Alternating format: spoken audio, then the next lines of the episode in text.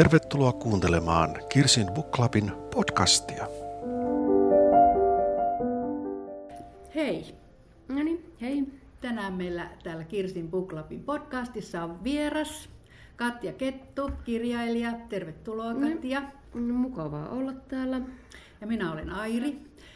Me keskustelemme tänään Oodissa aika isossa huoneessa ja tänne mahtuisi vähän enempikin, mutta meitä on vaan me kaksi ja me keskustelemme tänään Katjan viimeisestä kirjasta, joka onkin elämäkerta. Se on elämäkerta ää, toisesta taiteilijasta ja muusikosta ja mikä sanoittajasta, säveltäjästä, mistä kaikesta Ismo Alangosta.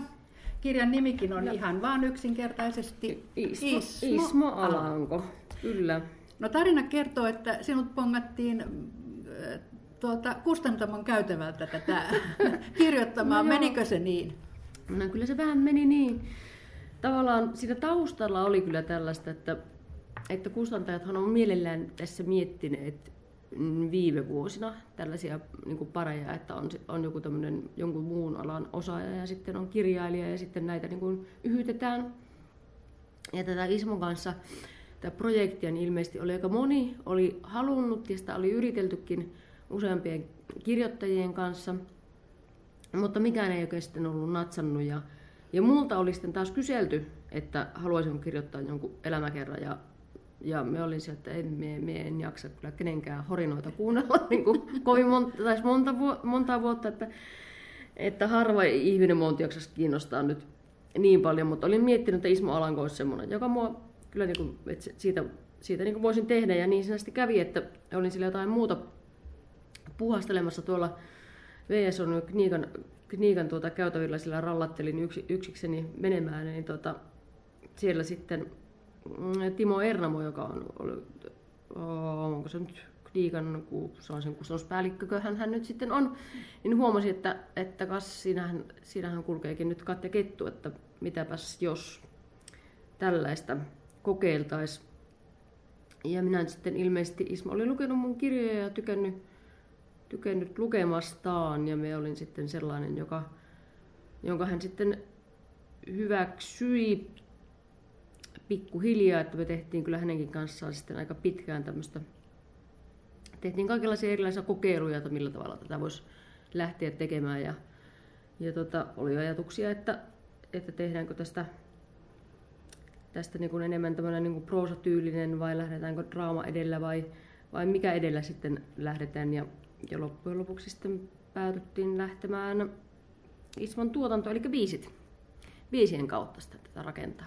Eli se oli niin kuin se teidän yhteinen ajatus, että biisit on siinä, siinä keskeisenä. No, se oli, no joo, se oli oikeastaan ainoa tapa, millä tätä päästiin, päästiin ää, tekemään, että Ismo on kuitenkin ollut ihminen, joka on ollut 40 vuotta, hän on 19-20 ollut julkisuudessa, mutta pitänyt aika, aika visusti kuitenkin sitten tuo kotiomen suljettuna. Ja hän oli sitä mieltä, että hän ei halua puhua niin mitään yksityiselämästään, joka on sanotaan hieman, ehkä haasteellista tuota, näin niin elämä, elämäkerturin näkökulmasta. Mutta näiden bi- biisien kauttahan sitten me päästiin aika, aika niin kuin syvälle myös sitten niin kuin hänen niin kuin sielun elämäänsä ja, ja, ja tota, se, se on mielenkiintoista, että miten niin kuin sieltä aina aukesi niiden biisien kautta erilaisia ää, niin kuin näkökulmia ja e- erilaisia, erilaisia tota, tulkintoja. Ja ne kiinnosti mua tietysti myöskin ihan niin kuin tälleen niin kuin tekstin ja, ja tota kielen, kielen kannalta, mutta myöskin, myöskin se, sen takia, että hän on, tai Ismo on sanonut useampaan kertaan, että hänellä ei oikeastaan mitään muita päiväkirjoja ole olemassa elämästään kuin on nämä biisit, niin että se oli ehkä niin kuin hänellekin sitä, niin hämmästys, että kuinka paljon ne sitten kuitenkin jollain tavalla korreloi sen hänen elämänsä kanssa. Niin, ne on, te olitte ikään kuin Ismon päiväkirjojen äärellä. No yhdessä. näin, näin sitä voisi sanoa, joo. Ja, tossa, ja sitten, sitten, sitten suurin osa sitä työstähän oli sitten sitä, että istuttiin sitten Ismon ö, kellari treeniksen, treeniksen siellä sohvalla ja, ja puhuttiin. Ja, ja nyt kolme ja puoli vuotta tässä nyt sitten niin kuin kesti. No kun sä sanoit tuossa aikaisemmin, että sä olit kyllä miettinyt, että voisi tehdä jonkun elämän kerran, mutta päälit, että et jaksa kenenkään horinoita kuunnella, niin, mm. niin oliko kolme ja puoli vuotta se, että siihen menee niin pitkään, niin oliko se sulle yllätys vai oliko varautunut siihen?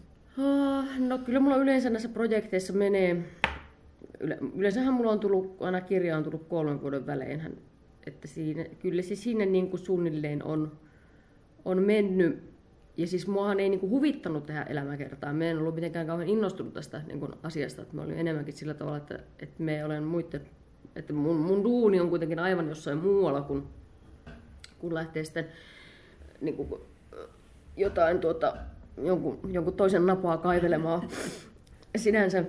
Mutta, tota, mutta, mutta siitä nyt sitten innostuin ja ehkä tässä, tässä niin tietysti oli mielenkiintoista se, että tässä pääsi käymään semmoista niin kuin suomirokin niin kuin historiaa ja ylipäänsä niin kuin musiikkiteollisuuden muutosta, tai mitä se nyt sitten on, musiikkabisnestä, että aluksihan se on tämmöistä niin aikamoista, tai semmoista hyvin, hyvin ruohonjuuritason puuhaa, ja miten se on sitten niin kuin muuttunut vuosien varrella, niin pääsi semmoiseen tutustumaan, ja, ja tuota, tietysti, tietysti käymään niin kuin valtavan määrän, määrän niin kuin mielenkiintoisia haastateltavia läpi ja myöskin sitten mielenkiintoisia biisejä lävitse, että, että tuota, sinänsä niin kuin, ei millään tavalla niin kuin hukkaan heitettyä aikaa, koska ja minä olen tottunut siihen, että minä teen aika paljon,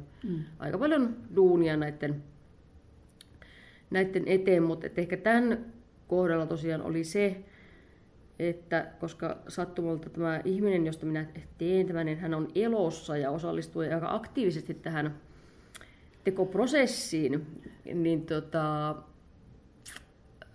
siinä oli semmoinen, että minä en, en sillä tavalla voinut niin kuin vapaasti käyttää sitä mun kieltä ja niin kuin sitä semmoista niin kuin ilmaisua, että tässä, tässä niin kuin oli kaksi, kaksi niin kuin aika vahva näkemyksellistä taiteilijaa olemassa, että se, se oli niin kuin uusi, uusi asia kyllä. Että kyllähän me olen niin kuin yleensä tottunut sitä mun maailmaa niin kuin hallitsemaan aika niin kuin despoottimaisesti niin kuin, ihan niin kuin yksinvaltiaan elkein. Niin, eli, eli siihen oli, oli totuteltavaa. Mennään siitä kohta lisää, mutta, tota, mutta sullahan on itselläsekin, on, on mä tiedä, onko sulla vieläkin, mutta sulla on ollut itselläsekin bändi. Eikö niin? joo, onhan mulla ollut... Vai no, bändejä? no joo, bändejä, mutta se on ehkä vähän eri, eri tota, luokan, luokan tuot, puuhastelua se, että mulla on tämmöisiä niin ruohonjuuritason punk-bändejä, joista viimeinen oli tämmöinen Konfusa-niminen, jonka kanssa sitten päätettiin, päätettiin tota, semmoisen naisryhmän kanssa perustaa perustaja käytiin useammallakin, useammallakin niin sitten niin kuin esimerkiksi Euroopan reissulla me soitettiin ensimmäinen meidän keikka ikinä soitettiin muun muassa Latviassa, koska me kaikki oltiin tehty sellaista niin kuin, semmoista niin ruohonjuuritason niin punk-toimintaa, että kun esimerkiksi kutsutaan, niin kuin, että semmoinen verkosto on olemassa ympäri, ympäri Eurooppaa ja ympäri maailmaa, että, että sitten kun tänne esimerkiksi tulee, tulee bändejä, niin niitä sitten niin kuin no, järjestetään keikkoja ja majautetaan ja, ja tota, ollaan kuskeina ja sen sellaista ja sitä niin kuin semmoista kaveripiiriä oli.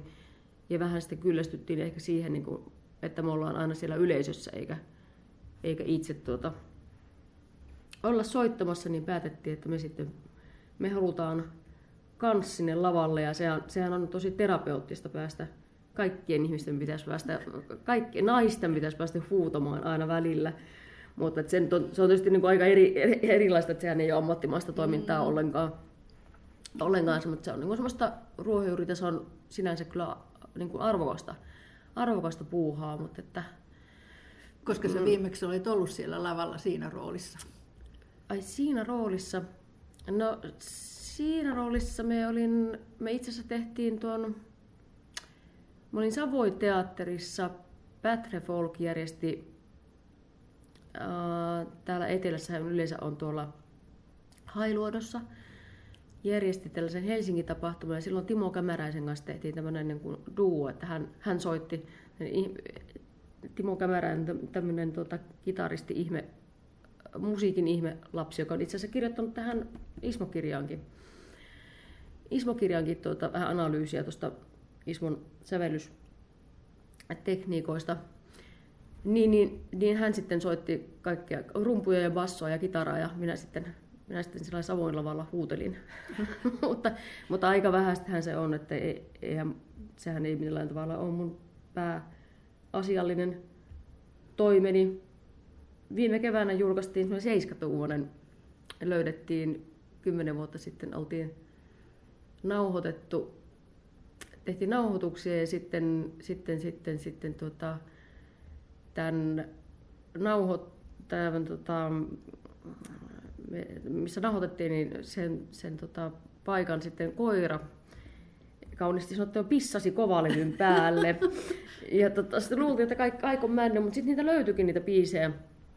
Tuossa viime keväänä ja sitten mun muutaman ystävän kanssa, jotka, joilla on tämmöiset pienlevyyhtiöt, niin sitten julkaistiin sitten vinyyli 70 vinyyli sitten niistä meidän tuotoksista, mikä sekin oli ihan hauskaa, että saatiin tehtyä tällaista. No niin, sä olet ollut sille, silläkin puolella sen verran. Tota, entäs Alangon musiikki tai, tai pä, tota, kappaleet, niin mikä merkitys niillä on ollut sulla ennen tämän, kirjan tekemistä? No onhan niillä ollut. Alangon, Alangon musiikki on ollut mulle hyvin tärkeää nuoresta asti. Ja mulle ehkä tuo Sieluveljet on ollut se kovin. Ei se Hassisen kone niin kuin monelle muulle. Toki, toki olen siitäkin tykännyt, mutta se, niin kuin muistan, että se oli nuorena se oli, tai pienenä, niin se oli semmoista pelottavaa aika jännää musiikkia ja sehän on aika semmoista primitiivistä meininkiä heillä, niin, niin muistan, että se, ne oli, ne oli tota, mulle sellainen kova juttu. Ja sitten olen seurannut sitä uraa sitten 90-luvun erilaisista, erilaisista vaiheista. Sanotaan, että se konemusiikki-aika ei ollut ehkä sitä niin kuin ihan meitsin, meitsin tota, mm, suurimman suosion aikaa, mutta sitten, sitten tuota, aina näiden erilaisten kokoonpanojen kanssa niin olen niitä levyjä kuunnellut enemmän ja vähemmän ja sitten myöskin niin kuin, ehkä niin kuin viime vuosina sitä niin kuin Ismo Kullervo Alangosta lähtien. Se oli, se oli kuitenkin ennen kuin me alettiin tehdä tätä, tätä kirjaa, niin se oli semmoinen, joka iski sitten myöskin kovasti, joka tuntui aika semmoiselta henkilökohtaista levyltä, mitä se onkin. Ja siinä on semmoista kauneutta, mitä myös on, niin kuin, mitä arvostan. Ja näissä on muuten jännä, näissä biiseissä nyt kun me olen kuunnellut, niitä, tai silloin kun me kuunneltiin, niin me huomasin, että ne korreloi mulla jotkut, jotkut tietyt biisit johonkin tiettyyn ikä, tai siis mun tiettyyn ikään ja aikakauteen. Ja sitten monesti huomattiin, että Ismohan on tehnyt juuri samaan aikaan sen, sen tuota, biisin, että täällä on... Niin kuin saman ikäisenä? Niin siis. saman ikäisenä, okay. että joo. joo on, onko sulla jotain esimerkkiä No mulla on sellainen esimerkki, joo. Otapas, kun me katsotaan. No täällä on Hallanvaara-levyltä on tota, tämmöinen risteyspiisi, jossa tota, lauletaan siitä, kuinka, kuinka ihminen tulee niin aina elämä, no, tekee ihmisen elämässään valintoja. Tulee aina uuteen risteykseen ja sitten kun se otat sen jonkun tien, niin sitten tavallaan se menetät sen, sen toisen valinnan mahdollisuuden ja ikään kuin ne risteykset vähenee ja tienviitat vähenee ja, ja tuota, mulla se on tässä ehkä niin kuin, noin niin kuin nelikymppisenä, niin se, se on ollut kova, kova biisi, kun on miettinyt sitä, että mitä kaikkea sitä on tullut elämässä tehtyä, että on tullut tehtyä hyviä asioita, mutta mitä asioita sitten niin kuin ehkä on ö, siinä niin kuin menettänyt sen, niin kuin sen o, tavallaan niin kuin sen kustannuksella, että on halunnut tehdä niin kiihkeästi tätä, niin kuin halunnut niin kiihkeästi kirjoittaa. Tämä risteys kertoo, kertoo jotenkin siitä, ja se oli aika hauska, kun me huomattiin sitten, että Ismohan on tehnyt tämän itse nelikymppisenä, kun hän on sitten huomannut, että jotkut tietyt risteykset sitten myöskin vähenevät. Ja, ja just tavallaan varmaan on, on kuuluu tähän ikäaikaan, että huomaa, että jotkut on lähteneet sitten jonnekin uraohjuksiksi ja sitten kummallakin kun tämmöistä taiteilijaelämää taustaa, niin, niin jo on sitten semmoisia ystäviä, jotka on taas sitten repsahtaneet ja on ehkä niin kuin elämä jäänyt vähän hunningolla ja sitten joillekin ei, ei ole käynyt niin hyvin ja sitten tavallaan itsekin huomaa, että joutuu tekemään semmoisia semmoisia valintoja, että ei enää jaksa, niin kun, ei jaksa 16 tuntista työpäivää ja lähtee sen jälkeen juhlimaan, että täytyy vähän ottaa rauhallisemmin. No, hyvä. Onko sinulla joku muu, muu esimerkki, joka on iskenyt juuri siihen sun omaan elämänvaiheeseen? No joo, mitähän me tästä ottaisin? No semmonen Lamourha. Lamourhan biisi, katsotaanpas, me varmaan hukkasin sen täältä, kun semmonen kuin Ikävä, la, siis, siis, siis Sieluveljen biisi, mutta on Lamourha-levyltä mm-hmm. tässä korjaan. Ja tuota, se on meidän biisi kuin Ikävä. Ja, ja siinä se tota, kertoo ikävästä ja siinä, kun, siinä on niin mieletön ikävä, että ei enää istua jaksa ja sitten siinä huudetaan, että miksi et sä tuu ja, ja näin. Ja me muistan sen, että mulla oli, mä oon nuorena kuunnellut tätä biisiä. Me joskus, siis mulla oli tapana semmoinen, että meidän koirien kanssa monesti juoksin tuolla, me, me asuin siis Rovaniemellä mm-hmm. ja juoksin kovasti niin kuin mettässä koirien kanssa ja, ja siellä puuhasin yksiksi ja korulappustereoilla kuuntelin joskus tota, niin tota, tämä tulee mieleen siitä, että niinku juoksee niin kovaa kuin jotenkin, että se vaan niinku se vauhti, vauhti ei riitä ja millään ei pääse siihen tulevaisuuteen tarpeeksi nopeasti ja, ja on tota, ja kauhean ikävä. Ja se ikävän tunne on varmaan semmoinen taiteilijalle, varmaan nuorellekin hyvin tyypillinen tunne, ja mulla ei ole semmoista, mulla ei semmoista muistikuvaa, että, että, että me niin ikävöisin ketään tiettyä ihmistä tässä. Että hän kertoo selvästikin kyllä niin kuin ihmisen ikävästä, mutta että, että vaan se, se semmoinen niin kuin raateleva ikävän tunne olemassa. Ja, ja tähän biisiin liittyy muuten semmoinen hauska, hauska juttu, että tuota, alun perin tämä, on, tässä on, tämä kertosa on ollut, että mulla on niin mieletön kiire, etten edes istua jaksa. Ja tota, sehän olisi tehnyt tästä biisistä aivan erilaisen. Ja se on hauska, että se kertoo tavallaan, ja tykkään tästä biisistä sen takia, että se kertoo tavallaan siitä, siitä tuota myöskin semmoisesta ehkä Ismon kielitajusta, että hän on ottanutkin tähän sitten sanan ikävä, joka muuttaa, että jos olisi kiire, etten edes istua jaksa, niin se mulla on niin mieletön ikävä, niin se tavallaan se, se jaksottaa sen, sen tota, biisin aivan, tai rytmittää sen biisin aivan eri, e, eri tavalla. Ja sekin on minusta niin mielenkiintoista pohtia, että, että miten, niin kuin, miten nimenomaan tulee tota, miten se kappale se syntyy ei sanoista eikä pelkästään sitä musiikista, vaan miten ne, miten ne yhdistyvät, miten ne sovitetaan yhteen. Mullehan näiden sanojen tai näiden kappaleiden se erittely, mikä, mikä tuossa kirjassa on, jos mm. siinä on siis mitä, 250, kun sä sanoit, että siinä on Joo, niitä. 250. Niin sehän oli, sehän oli niin kuin aivan sellainen niin kuin wow-efekti, että ah, nämähän on, nämähän on upeita. Mä en ole, samalla, mä en ole tuolla tavalla niitä, niihin aikaisemmin perehtynyt ja jos olen Isman musiikkia kuunnellut, niin mä oon osannut niitä sanoja sillä tavalla. Mm. Sieltä löytää, no joku näitä, näitä tutumpia varmaan, mutta nyt vau, mikä, mikä, mikä niin kuin maailma niistä löytyy. Niin mikä, mikä niin. sano sä nyt oma arviosi niin kuin Ismosta tuommoisena niin kuin kielenkäyttäjänä?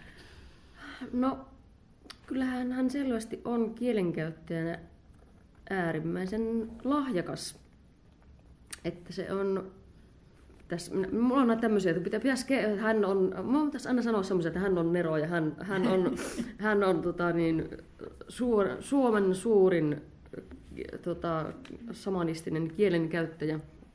Mä olen vähän huono puhumaan tämmöisin ylisanoin, mutta, nyt, niin kuin, mutta siis tällaisella minun omalla ö, kielellä, kielelläni kerrottuna, niin että hänellä on olemassa semmoinen instrumentti, mitä, mitä tuota, niin kuin päässään, mikä on kadehdittava, että hän, hän pystyy samaan aikaan niin kuin aika tiedostamattomasti myöskin käyttämään kieltä ja, ja muokkaamaan ja niin kuin tavallaan leikittelemään kielen eri niin kuin nyansseilla ja eri merkityksillä ja nimenomaan sitä, niin kuin sitä suomen kieltä muokkaamaan, muokkaamaan niin kuin haluamalla tavalla ja huomaa, että se myöskin se hänen instrumenttinsa niin kehittyy tässä, tässä vuosien varrella. Että jos sanotaan, että hän aina vitsailee, että, että Rappiolla on hänen, levynsä, hänen ensimmäisen levynsä, täältä tullaan Venäjä, Hassisen koneen ensimmäinen biisi, ja se on hänen kaikkein suosituin biisinsä kautta aikojen, ja sen jälkeen mennään vaan alamäkeä, niin en mielestä, ihana näin en näe todellakaan, että, että sit se, on, se on jännä, että, että tietysti on aikoja, jolloin ei ole ehkä se sana helskynyt samalla tavalla kuin toisina aikakausina, mutta, mutta täällä on niin semmoisia niin aina tosi mielen, niin mielenkiintoisia kielikuvia, joista me ollaan niin jääty miettimään. Että on äidin rakkaus muun muassa yksi biisi, jossa sellainen vihan muna.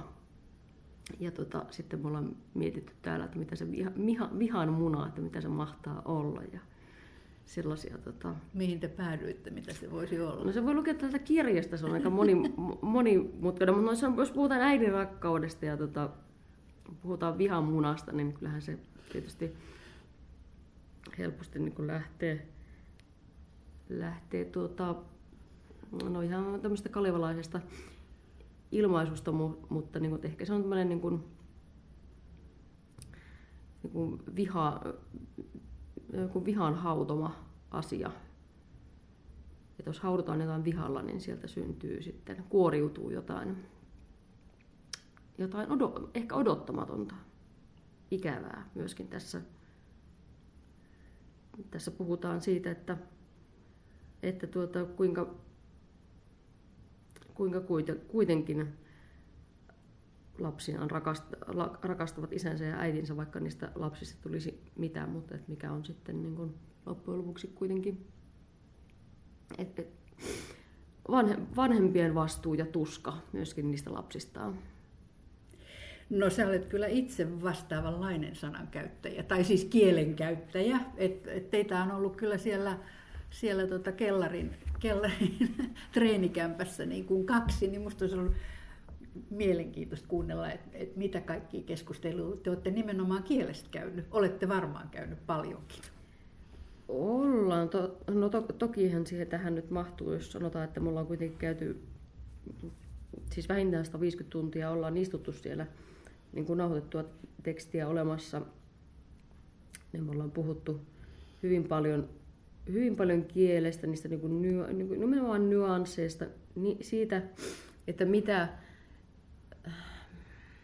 mitä erilaisia niin maailmoja mistäkin niin konnotaatioita avautuu eri kielikuvista. Ja monesti Ismolla on ollut sellainen ajatus, että, että hän on kirjoittanut esimerkiksi niin kuin jostain yleisestä, että hänellä on tässä ollut tällainen niin yhteiskunnallinen, yhteiskunnallinen niin kuin ajatus, ja sitten minä olen ruvennut väittämään vastaan, että kyllä tämä vaikuttaa aika henkilökohtaiselta. Ja, ja sitten siinä, siinä ollaan ruvettu miettimään, että, että ehkäpä näin, näin se voikin olla.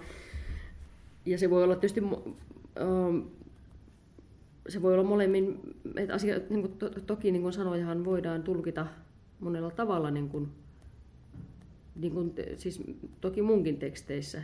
Ja se on mielenkiintoista, että se kuitenkin aina se lukija tai kuulija, niin loppujen lopuksi niin se sitten, sitten niin kuin dekonstruoi sitten sen, niin kuin, tai siivilöi sen oman ajatusmaailmansa läpi sitten, että miten, miten hän niin kuin, no, näkee ja kokee ne, ne sanat. Että ne on ollut tosi, tosi tota, äh, niin kuin se, ne on ollut tosi mielenkiintoisia keskusteluita. Sitten ylipäänsä ehkä niin kuin mulle se on ollut hyvin mielenkiintoinen ajatus ja havainto nimenomaan, että tässä ei, että niitä sanoja vaikka täällä ollaan niitä eritelty toki 250 kappaletta, niin niitä ei kuitenkaan loppu, loppujen lopuksi voi e, niin kuin niistä, siitä musiikista erottaa täysin, että, että se biisi syntyy tosiaan vasta sitten niiden, niiden niin kuin molemma, molempien niin kuin, mm, yhteensovituksesta. No siellä on 250 biisiä, biisiä eritelty, mutta kirjassa on paljon muutakin. Se on siis kuitenkin kertomus Ismo Alangosta alkaen joensuulaisesta, no taitaa olla kyllä ihan kätilöopistolta alkaen lähtien, mutta tuota, käytännössä kuitenkin joensuulaisesta lapsuudesta ja, ja varhaisnuoruudesta, johon liittyi sellonsoitto. Joo. liittyi musiikkiharrastus ja klassinen musiikki silloin vielä ja, ja kesäiset musiikkileirit, joilta opittiin mm. kaikenlaista. Ja sitten tosiaan niin kuin eri bändien, siis nuoruus, tai tästä nyt Hassisen koneen menestys, sitten tulee Sielunveljet, sitten tulee erilaisia kokoonpanoja ihan itse asiassa. Kirja kattaa ihan siis varmaan viimeiset sivut on varmaan kirjoitettu tänä vuonna, eli, eli todella pitkän ajan. Kyllä.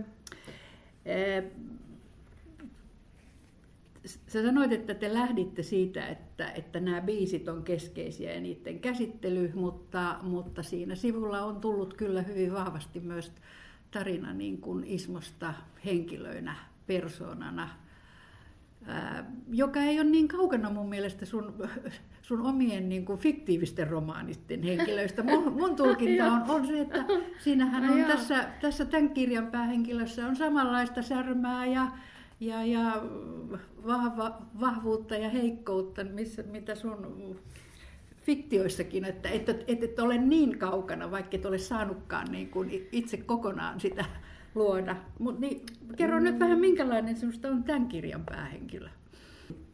No joo, mutta jos puhutaan tästä mm, kirjan ikään kuin tästä tämmöistä niin kuin, draamatekstissä, mikä tässä kulkee, eli Ismon elämä sitten, ja tästä henkilöstä, niin mulla oli jotenkin sellainen ajatus, että minä en halua missään tapauksessa tehdä semmoista siloteltua, siloteltua ihmiskuvaa ja, ja jotenkin kuvaa ihmistä, joka on aina jotenkin tehnyt kaiken oikein, ollut niin kuin, kuin sankarimyyttiä luoda.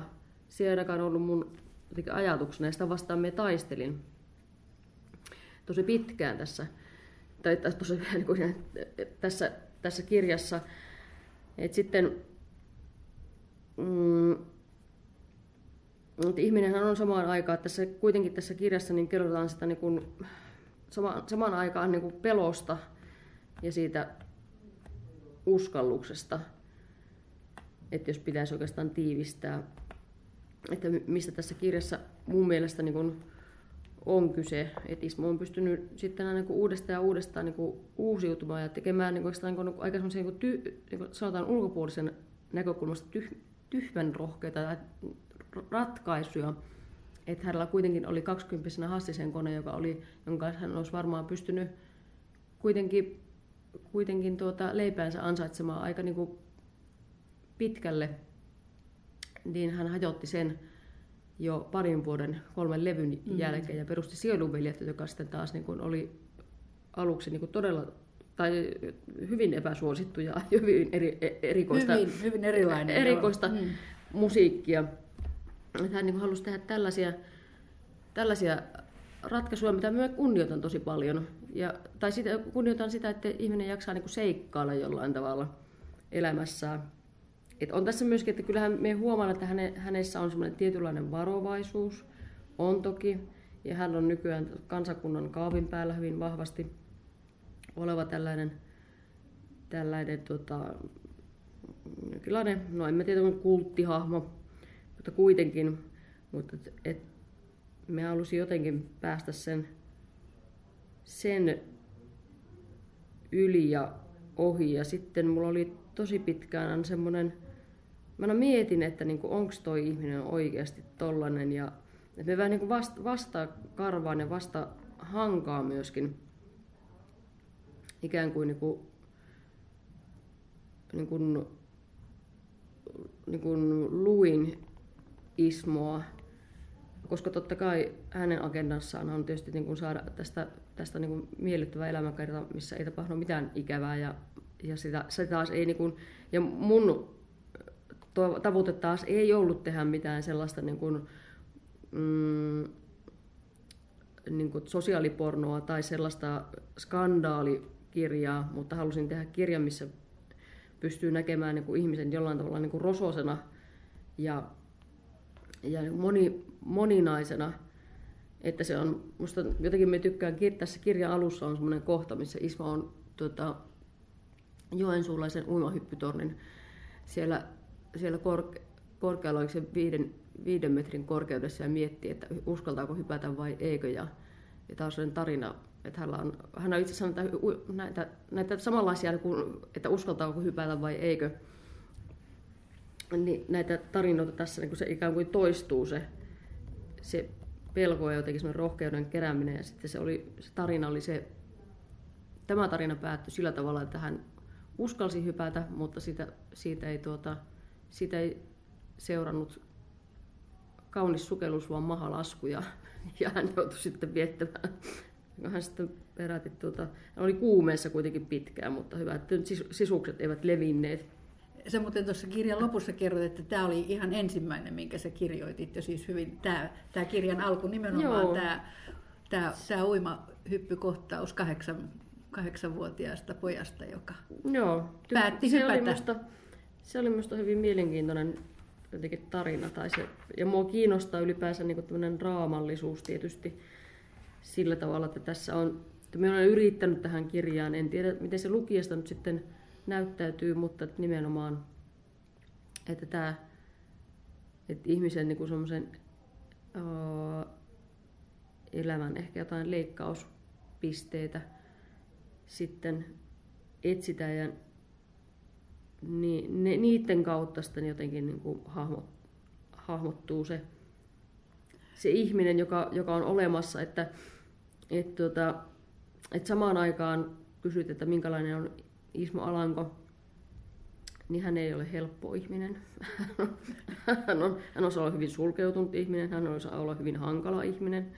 Hän osaa olla ihminen, joka niin kuin tanssahtelee elämässään sillä tavalla paljasseloin polullaan ja muut ihmiset lakasevat lasinsiluja hänen tieltään. Se on niin yksi puoli hänestä, mutta sitten yksi puoli on se, että hän kyllä niin tekee ihan vilpittömästi niin sitä työtään, mitä hän niin tekee, ja hän ei päästä itseään niin helpolla. Ja myös sitten siinä on semmoista, että kuitenkaan sanotaan, että kolme ja puolta vuotta niin ihminen kuitenkaan ei pysty hu- fuulaamaan hyvää jätkää, mm-hmm. jos ei jollain tavalla sitä ole. Että kyllä mulla sitten jäi sellainen, sellainen fiilis, että, että me jollain tavalla olen, tai mistä, mistä minä tiedän, niin pystyykö ketään ihmistä tavoittamaan, mutta että ainakin se, se niin kuin semmoisen, että mulle jäi semmoinen rauhallinen olo, että niin kyllähän siis sanotaan, että lukijalle jää kyllä sellainen tunne, että tai sanotaan, että elämäkerras on myös olennaista, että se on se uskottavuus. Ja, ja tämä on hirveän uskottava. Hmm. Siis lukijalle us, uskottava kuva siitä ihmisestä, josta sä, välillä, sä kirjoitat sieltä, että välillä pänni niin, että silmiä kirveli, kun teette niin. yhteistyötä. Sekin on aivan uskottavaa. niin. Sekin välittyy tästä ja tietysti te ette ole kumpikaan niin kuin haastatteluissa peitellyt sitä, että ei helppoa ollut. Mm. Mutta mikään kaunisteltu kuvahan tämä, tämä ei ole. Eikä saa elämäkerras ollakaan. Niin, no mutta kiitos jos olet sitä mieltä, koska, koska tota, ainahan sitten on ihmisiä, jotka olisivat ikään kuin halunneet enemmän sitä, sitä ikään kuin että olisi kaivaa jotain negatiivista tai, tai pitäisi olla jotain paljastuksia, mutta, että, mutta niin, niin sitten tuo on, tuo on ihan, tuo on niin kuin, siis olen arvostan sitä, että jos olet sitä mieltä, että että tulee niin kuin, ikään kuin kuva on uskottava. On, on. No, tästä kirjasta ei oikeastaan voi puhua ellei kerro siitä uskottavuudesta tai puhu myöskin siitä, siitä uskomattomasta määrästä viinan läträämistä tai, tai muilla päihteillä läträämistä, se on väärä sana tähän, mutta mm. sä kerrot hyvin paljon siitäkin, mitä, mitä se kiertueelämä tai mitä Ismon elämä oli. Eikä se nyt ole ollut tietenkään salaisuus. Hän on, hän on kuivilla ollut nyt jo pitkään, mutta, mm. mutta se on ollut ihan keskeinen osa sitä, sitä elämää. Ennen puhuttiin myös kirjailijoista vastaavanlaisia tarinoita, mutta eipä enää. Eipä enää kerrota. Onko se, niin. onko se muuttunut? No tota, jaa, jaa, mitähän tässä nyt uskaltaa sanoa. No ei se varmaan ihan täysin nyt ole muuttunut sekä, mutta mut kyllä tuo niin 80-luvun, mä olin itse asiassa vähän yllättynyt, koska me kumpikaan ei tajuttu, että kuinka paljon täällä on niitä, sitä tuota, erilaista päihteiden käyttöä. Et se ei ollut mitenkään meillä semmoinen asia, mitä haluttiin tuoda esiin, eikä, eikä haluttu nimenomaan tehdä tällaista niin kuin, uh, huume- tai, niin kuin, että se, tai alkoholin käyttö, että se olisi niin pääasiassa tässä, tässä kirjassa, mutta no on se nyt ollut aivan niin kuin erilaista 80-luvulla, että se on ikään kuin ollut niin kuin vakio, että kyllä, niin kuin, että ei sen, niin kuin, että kyllä päihteitä käytetään, että ei, ei rokkaria ole, joka ei, ei niin kuin viinaan koske. Ja aika samalla tavalla myöskin, niin kuin, kyllähän kirjailijat on myöskin käyttäneet. Ja musta tuntuu, että se on muuttunut jo siinä 20 vuodessa, jota me olen kirjoja kirjoittanut. Että kyllä ne aika paljon, tuota, itsekin olen ollut kyllä semmoisessa aikamoisessa, no joo, eipä se lähetä nyt siihen, mutta, tuota, mutta siis, että, mutta kyllä ne juhlat ovat hyvin paljon kosteampia ollut ja sitten sitä on pidetty tavallaan aika semmoisena niin vähän, sitä on ihannoitu ehkä enemmän sitä sitä päihteiden käyttöä. Että en minä tässä on tiesustele sillä tavalla, että kaikkien pitäisi nyt raittiksi alkaa, mutta että, että se ei todellakaan kuulu niin kuin itsestään selvästi siihen, siihen niin kuin kirjoittajan tai muusikon työhön.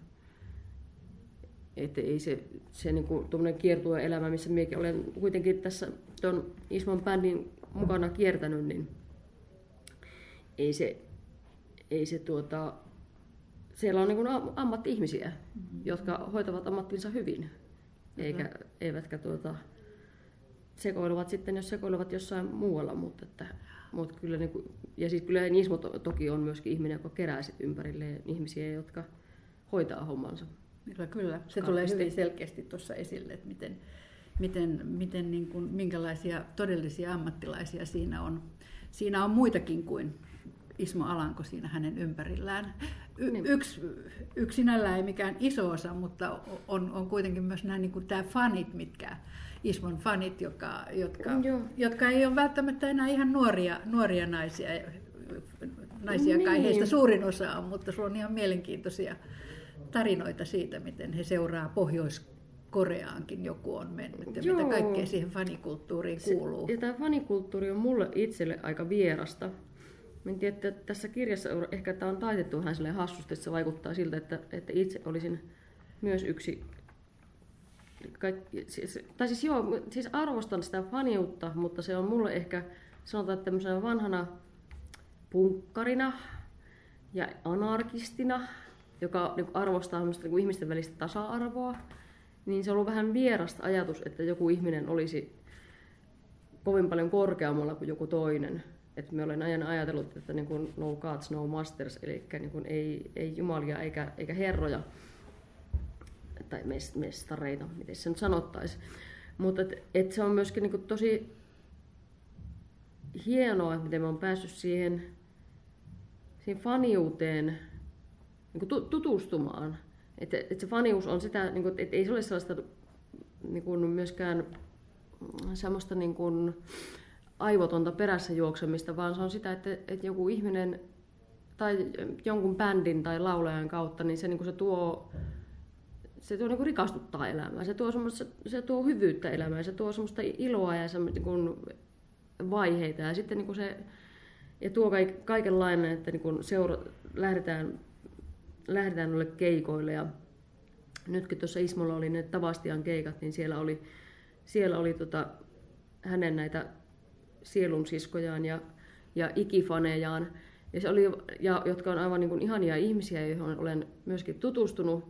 Ja se oli myöskin minusta tosi liikuttavaa, kun halusin, siellä oli sielunveljet oli esiintymässä, ja se lavan edus oli aivan täynnä, enkä olisi millään muulla päässyt, niin he sitten tuota, huomasivat minut ja raivasivat minulle tietää, että nyt, nyt Katja tulee, että nyt, nyt, nyt Katja pääsee, täytyy päästä lavaan eteen, niin se, se oli minusta tosi, se oli tosi ihanaa, liikuttavaa, tai siis arvostin sitä tosi paljon.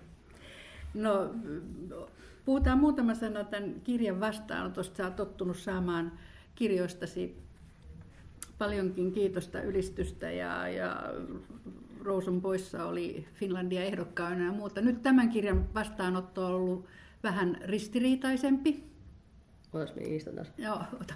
Niistä, niistä ihmeessä.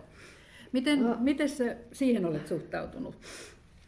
No joo, jos puhutaan tästä kirjan vastaanotosta, niin no oikeastaan miehen en sille, miehen en sille niin kuin mitään mahda, että miten se kirja vastaanotetaan. Että sitten kun se kirja on pistetty painoon ja tota, ulos, niin sitten se on siellä maailmalla.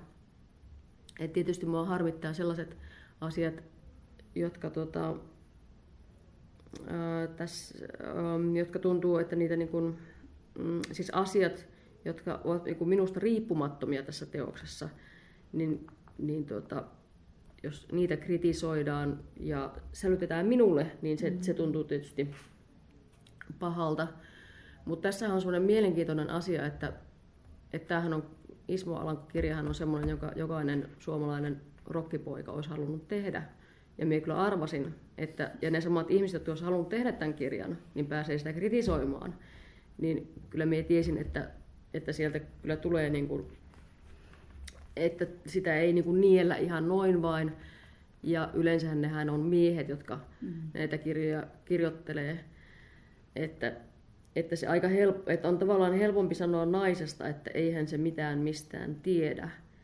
Että en minä muista, että esimerkiksi Kari Hotakainen teki Kimi Räikkösestä kirjan, mm. niin ei häntä muistaakseni kritisoitu, että mitä hän tietää nyt sitten tuosta noista formuloista. Formula. Mm. Ihan. Että, mm. että, tuota, että se mua niin kuin, vähän sillä tavalla niin kuin naurattaa se,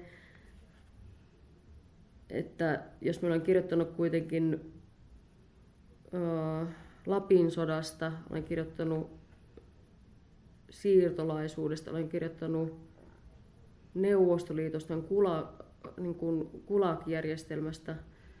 Ja se on kuitenkin nielty aika sillä tavalla, tai siis niin kuin arvostaen, niin tavallaan, että tässä, tässä joutuu tällaisen niin kuin tytöttelyn kohteeksi, että mitä se tyttö nyt luulee tekevänsä. Että se, se että, niin kuin, että osaa kaikesta muusta, mutta ilmeisesti, niin kuin, ilmeisesti rockmaailma on sellainen, johon, johon nainen ei sitten ole kerta kaikkiaan niin kuin jotain suurempaa No joo, ei se, ei sen ehkä näin ole. No, mutta siis mä voin sanoa, että, että mä luin kyllä muutaman kritiikin juuri aivan samalla tavalla kuin siinä, kun mun mielestä siellä rivien välissä luki aivan selvästi, että tämä kirjoittaja olisi tehnyt omasta mielestään siitä paremman. Eli siis, ja voin sanoa, että se oli se yksi ponnin, jolloin mä ajattelin, että kyllä täti-ihminenkin voi, voi tehdä haastattelun tästä niin. kirjasta, jonka niin. päähenkilö on niin. Ismo Alanko. Hyvä. Mutta mitä seuraavaksi? Sulla joko, joko olet takaisin fiktion maailmassa, missä mennään? No kyllä meidän fiktion maailmaan menen ehdottomasti. Tietysti. Nyt mun oikeastaan kannattaisi pitää lomaa, että mulla on että mä olen oikeastaan tehnyt kymmenen vuotta töitä sillä tavalla, että mulla on aina alkanut seuraava projekti ja seuraava projekti. Ja, tota, ja nyt ensimmäistä kertaa me vaihdoin kustantamaan, niin tota, multa ensimmäistä kertaa sanottiin sille, että, että nyt että ihan näin niin kuin ystävänä ja niin kuin kustantajana voimme sanoa, että sun kannattaa pitää vähän myös lomaa. niin se oli musta, se oli minusta tulla niin kuin tippa silmään, että ai, me saa joskus pitää lomaakin. Mutta tota, kyllähän se vähän niin on, että, että ne nopeasti ne ajatukset lähtee sitten kuitenkin hyrräämään. Ja mulla on ollut semmoisia monia mielenkiinnon kohteita, joita me olen siis kirjoittanut, mutta tämä on vienyt niin paljon aikaa, että oikeastaan, että, että nyt, nyt mulla on niin kuin vapaus tässä vähän niin kuin valita, että, että mitä seuraavaksi. Että me niin kuin sanotaan, että me yritän pitää lomaa. Ja, ja siis nyt mulla on tilaisuus pitää lomaa, mutta, mutta on myöskin niin, että, että tota, että sitten sitä tekstiä tulee ja sitten sitä alkaa tulla semmoisella niin kuin, semmoisella niin kuin omalla äänellä ja paineella. Ja se myöskin tuntuu aika ihanalta. Hyvä. Eli ei sanota minä vuonna, mutta, mutta sovitaan, että pidät lomaa ja annat sitä tekstiä tulla ja sitten me palaamme asiaan muutaman vuoden päästä, kun sulla on fiktiokirja Kyllä, me muutaman vuoden päästä voidaan, jos se nyt ensi syksyksi vielä kuitenkaan lupailisi. No niin, kiitos, kiitos haastattelusta ja kiitos kirjasta. Kiitos. Ja, itsellesi. Kirsin Buklapin podcast päättyy tähän, mutta mm, tuolta meidän, meidän blogista voi sitten lukea lisää tästä kirjastakin. No niin. Hei hei. Joo, hei hei. Kirsin Buklabin kirja ja muita kulttuurijuttuja löytyy myös blogissa osoitteessa kirsinbuklab.com. Ja meitä voi seurata Kirsin Buklabin nimellä Facebookissa – Instagramissa ja Twitterissä. Pidetään yhteyttä.